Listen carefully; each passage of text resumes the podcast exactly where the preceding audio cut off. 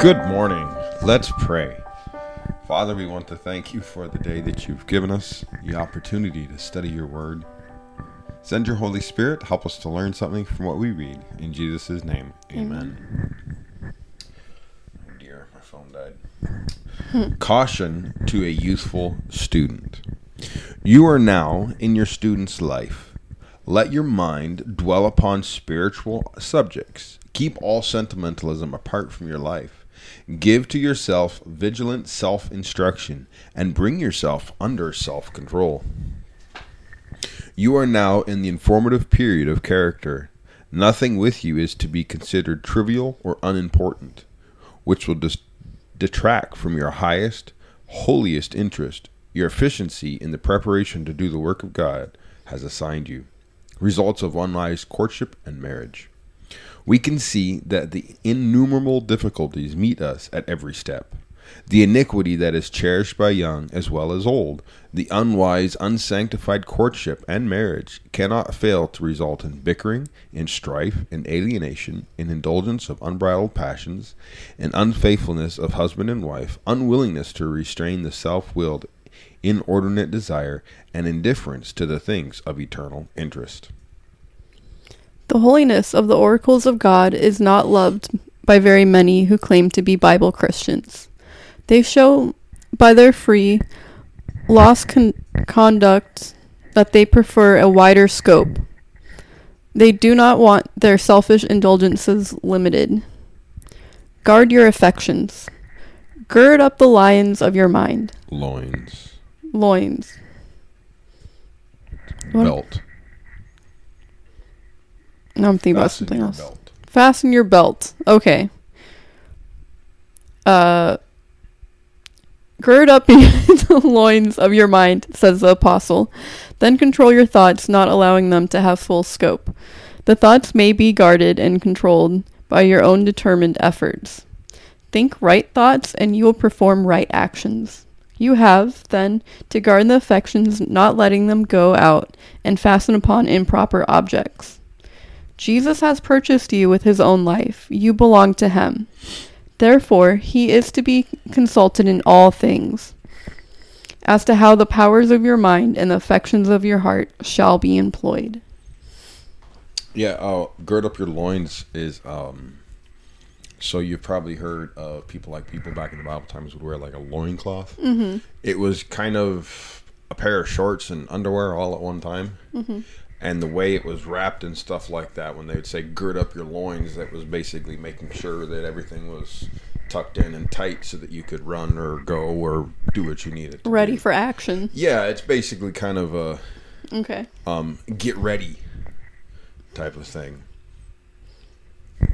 You know, as we were reading this this part here, caution to a youthful student.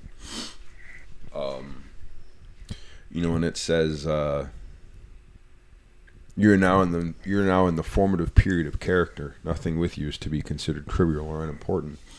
It kind of seems to me that she's that Ellen White here is saying you're not a kid anymore. Mm-hmm. You're an adult you know you're still in that young adult age where you're still learning but you can't have little puppy loves and little you know i mean that's when you have to put away i mean isn't it first corinthians or whatever it is it says um when i was a child i played as a child. When i became a man i put away childish things. I mean that's what she's basically saying is now you can't you can't afford to have your mind distracted by little things because you're having to prepare yourself for the work that God has asked and called you to do.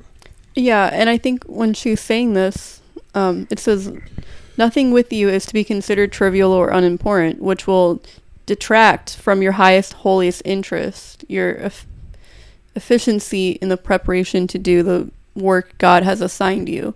Like, I think she was saying, you can't let any of this small childish things, no matter how big or small they are, get in the path of, um, get in the way of what God wants you to be doing. Right. Like nothing is too small. Like oh, it's just a little.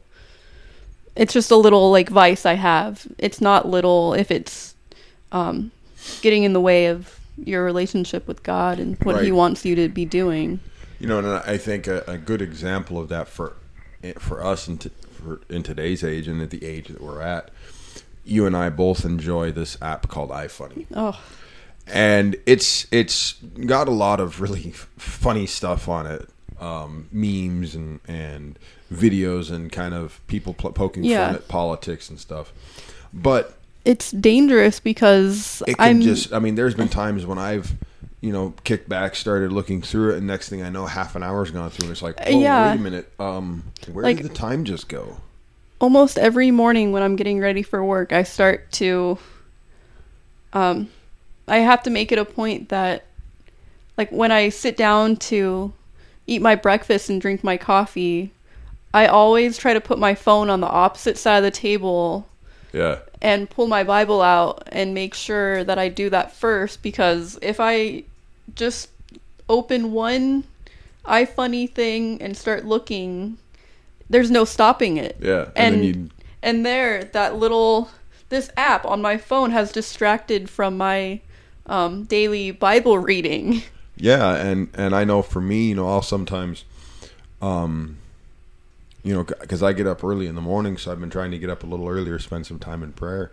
And there'll be times i'll kick back and start you know praying and then my mind wanders and i think about some meme that i saw or something like that. And then i was like oh man i want to i want to go check and see what their new ones are for today. And and and i've and within just a matter of 30 seconds i'm completely off track Yeah, and all of a sudden you're not in your prayer anymore. You're Right. And so I think that's what this has a lot to do with. Obviously, in Ellen White's time, they didn't have iFunny. Um, but there's other things that distract. Mm-hmm. Um, I think that's what it is. Is it in everything that we've read so far in the seven chapters that we've read of Adventist Home? Everything, and I've said it before, and I'm going to keep saying it because Ellen White seems to be making it such an important thing, is that our connection individually with God, our individual relationship that we have with God, is the most important and most surefire way of determining how your marriage is going to end up. Because if you got that connection with God 100%, A, He's going to point out who He wants you to be with. Mm-hmm. You know, um, I've read it before, I believe, on here is Jeremiah 29 11. You know, God has the plans. He knows the plans that He has for us, a hope for the future, plans not to harm us. God doesn't want to hurt us. He wants us to have a success. And He knows who's going to be that perfect puzzle piece that's going to make us a complete person. Um, and so, um, when we have that connection with God, He we He will point us in the direction of the person that we need to be, and then He will also point out the things, the areas, the struggles that we're having mm-hmm. that maybe is bugging our spouse or significant other, and then that way there isn't conflict and and and I'm not saying that just because you have a perfect relationship with God, obviously there's no such thing as perfect because we're not perfect people. Mm-hmm. But just because you have a good relationship with God doesn't mean that you're not going to have trials and struggles and arguments and stuff like that in your relationship. But if you do have that relationship with God, He'll be able to help you more. Right. Um, and so I think that's the, the number one thing. You know, Yeah. the last part guard the affections, gird up the loins of your mind, says the apostle. Then control your thoughts, not allowing them to have full scope. The thoughts may be guarded and controlled by your own determined effort. You know, and, and she's saying here, look, if you just let your mind run, it can be dangerous Yeah. because it can bring up thoughts from your past or it can just start bringing up You have one negative things. negative thought and it can snowball very quickly if you allow your mind to go. yeah jesus i love that last part there that you read. Jesus has purchased you with his own life. You belong to him. Therefore he is to be consulted in all things as to how the powers of your mind and the affections of your heart shall be employed. God is the one that has to determine what we're going to think about mm-hmm. and who we're going to love. If we're loving the person that god wants us to be loving then you can't go wrong Exactly. Let's pray. Okay. Father, we just thank you for your instructions. And Lord, as Rachel and I just talked about how there are little things in our life that distract us from our time with you.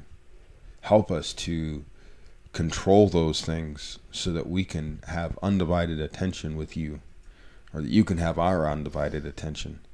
We always have yours, but we're the ones that tend to just flit away.